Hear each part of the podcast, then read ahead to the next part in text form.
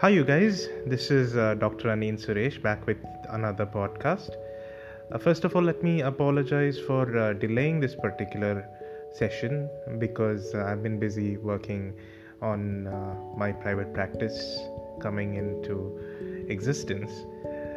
So, as promised, um, we'll be delving into the gingiva. Now, the chapter of gingiva can basically be divided into three sessions. One where we understand the macroscopic view. Two where we understand the microscopic view.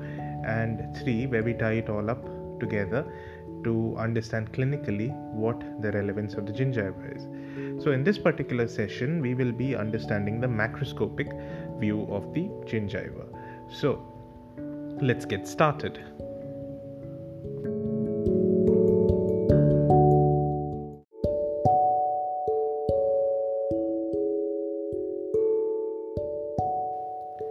So, before we start up with uh, what the gingiva actually is, we need to understand something related to the oral mucosa. Now, traditionally, the oral mucosa has been divided into three categories the lining mucosa, specialized mucosa, and masticatory mucosa. The lining mucosa is about uh, 60% of the total mucosa and it is uh, loosely bound to the adjacent structures by connective tissue which is rich in elastin. Therefore, lining mucosa is related to elastin. Where is this located? The floor of the mouth, the underside of the tongue, the alveolar mucosa, cheeks, lips, and soft palate. The important thing we have to understand is that it does not function during mastication. Therefore, we have to understand that this lining mucosa is non keratinized, soft, and pliable. Specialized mucosa makes up about 15% of the total oral mucosa and it covers the dorsal surface of the tongue and it comprises of cornified epithelial papillae. The final one is the masticatory mucosa which bears the load okay of mastication. It is a load bearing mucosa which is therefore usually keratinized and it constitutes about 25% of the total oral mucosa and forms what we are interested in the gingiva which is comprised of the free attached and the interdental gingiva and also covers the hard palate. Therefore Gingiva is that portion of the oral mucosa which covers the tooth bearing part of the alveolar bone and the cervical necks of the teeth. According to te- textbooks, it is typically coral pink in color, but the color can vary depending on the physiological pigmentation of races.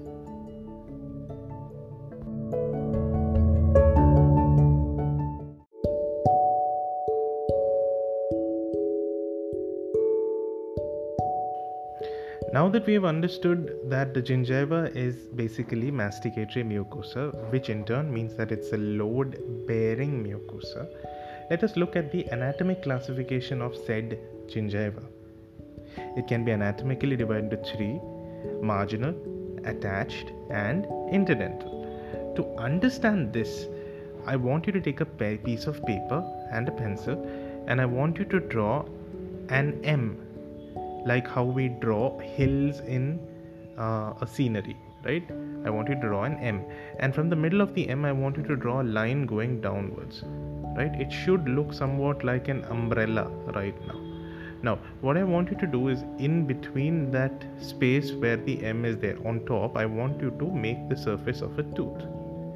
So if you look at it now on either side the tooth is flanked by gingiva is in between the dental areas. Therefore this is why it is called the interdental gingiva.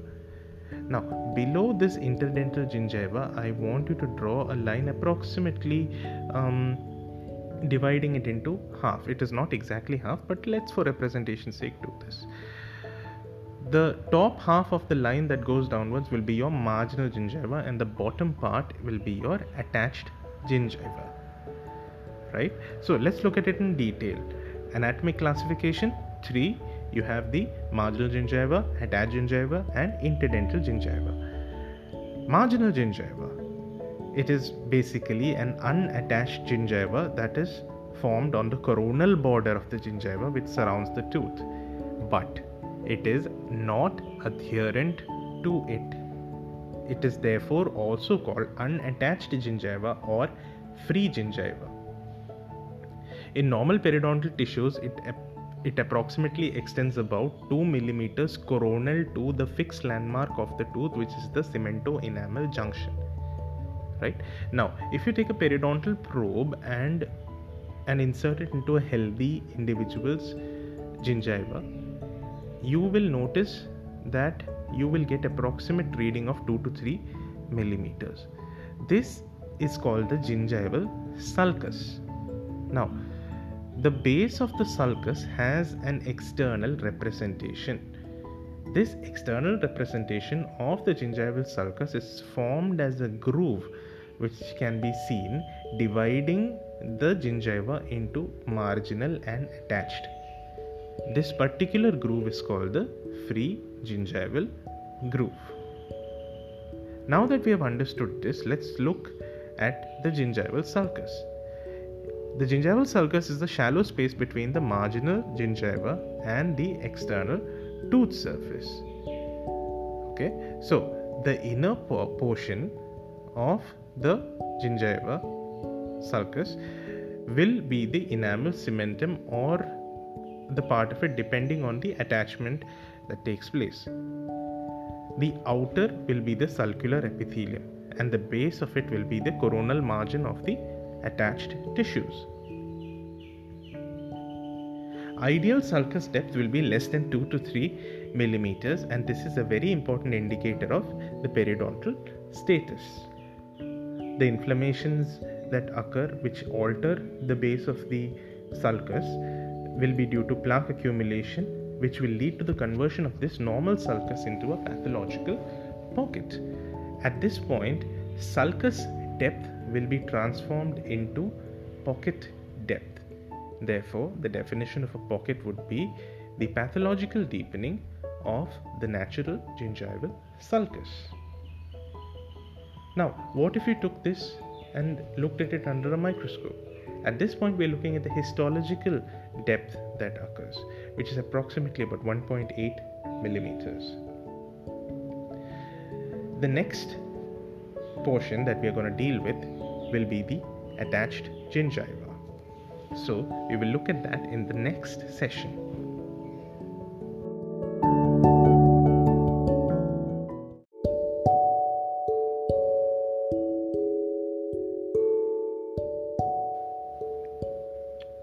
Now that we've understood what the marginal gingiva is, we are going to go into the attached gingiva. We have uh, if we go back to our original diagram, we will understand with the line diagram that we have seen that the marginal gingiva continuously blends into the attached gingiva, and the portion that we have made the division that would be called the free gingival groove, which is the external manifestation of the underlying sulcus depth in case of health or pocket depth in case of inflammatory diseases. So, the attached gingiva will be continuous with the oral epithelium of the marginal gingiva, but it is firmly bound to the underlying periosteum of the alveolar bone. It will extend from the base of the free gingiva where the epithelium of the attached gingiva will merge with the non epithelial component of the alveolar mucosa. Therefore, if you look at the end of the line, the portion where it ends and the white of the paper begins, that area, that uh, landmark is called the mucogingival junction. Now, the marginal gingiva and the attached gingiva make together the keratinized gingiva. What comes below the mucogingival junction will be the non keratinized gingiva of the alveolar mucosa.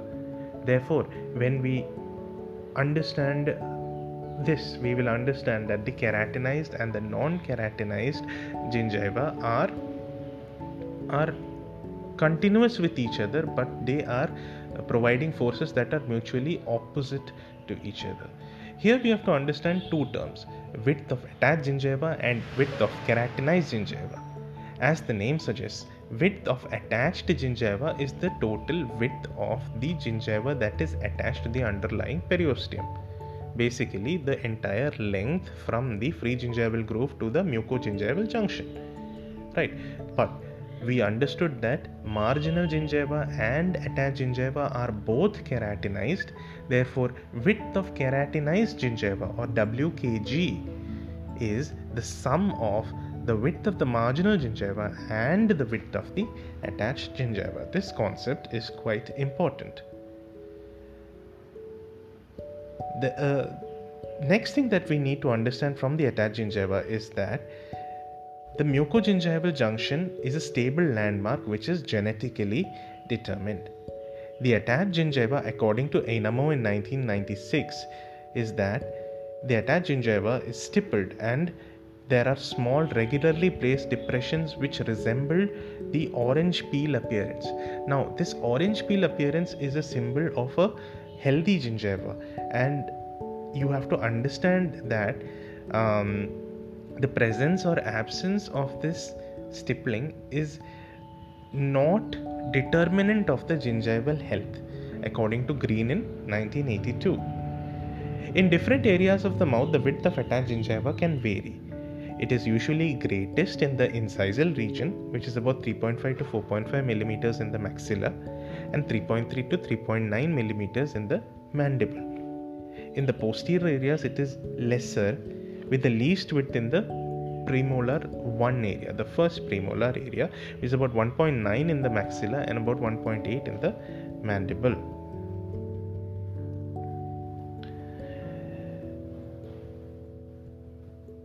now we have to understand something about the width of the attached gingiva the width of the attached gingiva increases from the primary dentition to the permanent dentition the anatomic width of the attached gingiva will increase slightly with increasing age because of tooth eruption, which compensates for the occlusal wear. So now we have understood what the interdental gingiva is, what the marginal gingiva is, and what the attached gingiva is. Uh, before going into the next section, which is the biotype, let me give a brief um, structure of the interdental gingiva. The interdental gingiva approximately occupies the interproximal spaces and it is associated with the contact areas of the adjoining teeth, basically the mesiobuccal, mesiolingual, distobuccal, or distolingual line angles. Now, in the anterior region, they are knife edge in shape, whereas in the posterior region, they are conical in shape or blunted. Okay, now, this blunted area is referred to as a col. The col is a depression between the buccal and the lingual papillae which conforms to the interproximal areas. Now, because it represents the area of fusion of the junctional epithelium of two adjacent teeth, it is non keratinized and therefore more susceptible to damage from plaque and other noxious stimuli when compared with keratinized gingiva. As you see, keratinized gingiva is associated with protection. Therefore, if an area is non keratinized, it is obvious to understand that there will be no protection in that area. Therefore, if plaque accumulates in these interdental areas, it means that destruction of the col will happen much faster than the marginal or the attached gingiva, which is why you usually see the initiation of gingivitis in these particular areas.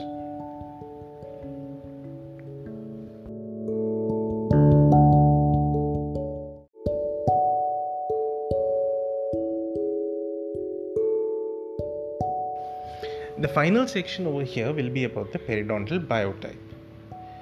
In 1969, Ochsenbein and Ross described two types of gingival forms flat forms and highly scalloped forms. They observed that flat gingival anatomy was found in patients having square teeth, and highly scalloped gingiva was found in patients with tapered teeth. In 1989, Seibert and Lindhe gave the term periodontal biotype to describe gingival forms, and classified the gingiva into thin scalloped or thick flat. Currently, the term periodontal phenotype has been used interchangeably with the term periodontal biotype. Periodontal biotype refers to the hereditary thickness of the periodontal tissue. Normal thin periodontal biotype is found in about 75% of the patients, whereas thick biotype is found in approximately 25% of the people. A thick periodontal biotype will display thick and wide gingiva, wider teeth, and thicker bone.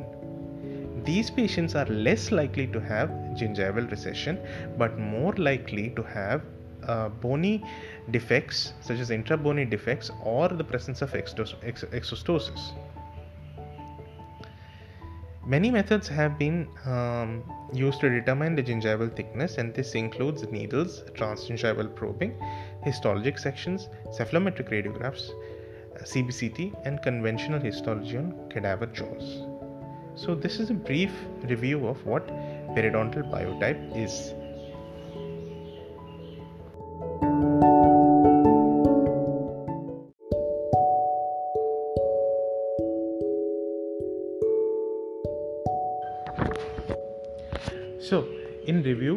Have to understand that the oral mucosa is divided into three lining mucosa, specialized mucosa, and masticatory mucosa. Lining mucosa consists about 60% of the total uh, oral mucosa constituents and is found in almost all parts of the uh, oral mucosa except a few which will be said later. It contains elastin. The uh, specialized mucosa is found on the dorsal surface of tongue and has special taste functions we are more interested in the masticatory mucosa, which is a load bearing mucosa during mastication. Therefore, for protective elements, it is keratinized. Gingiva is one of the parts of this masticatory mucosa. It is found also in the hard palate. Therefore, gingiva is a portion of the oral mucosa which covers the tooth bearing area of the alveolar bone and the cervical neck of the teeth. Gingiva can be macroscopically divided into the marginal, attached, and interdental gingiva. Marginal gingiva is unattached or free gingiva and it surrounds the tooth but is not adherent to it. Anatomically, it extends approximately 2 millimeters coronal to the cemento-enamel junction. If you take a periodontal pocket and uh, if you take a periodontal probe and insert it into um, the gingiva, you will notice something known as the gingival sulcus, which has three surfaces.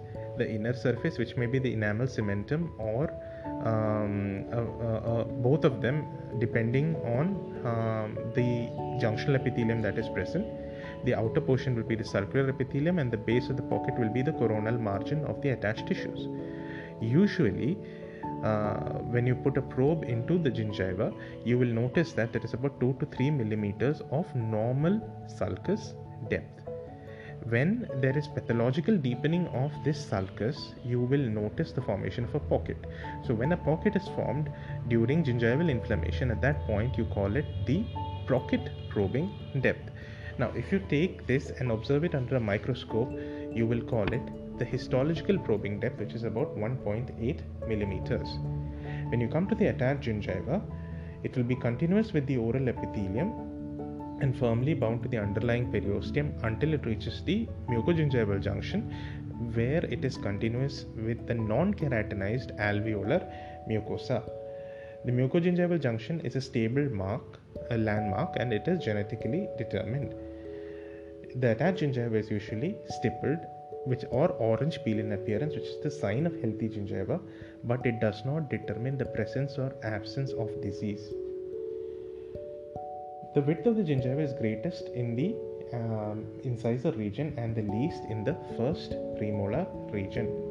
The width of the gingiva will increase in the, from the primary dentition to the secondary dentition and anatomically it will increase slightly with increasing age because of tooth eruption for compensating the occlusal wear Interdental uh, gingiva are found in the interproximal spaces.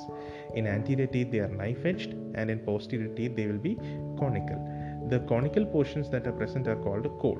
The col is non keratinized in nature, therefore, when plaque accumulates over there, because it is non keratinized, it is non protective, therefore, it will lead to um, uh, loss during noxious stimuli or damage due to plaque. Lastly, periodontal biotype, which is uh, given by Ochsenbein and Ross and named by Seibert and Lindhe, uh, can be classified into thin scalloped or thick flat. The periodontal uh, phenotype is used in modern classifications and is used interchangeably with biotype. Uh, 75% of the people usually have the thin biotype and 25% have the thick biotype. The thick biotype will are the least likely to undergo recessions but more likely to have intrabony defects during periodontitis or have exostosis. Now that we have understood the anatomic classification of the gingiva, we will go on to the microscopic features of the gingiva in the next podcast. I hope to see you guys very soon, uh, until and unless duty calls. So, cheers, and I'll see you in the next podcast. Bye.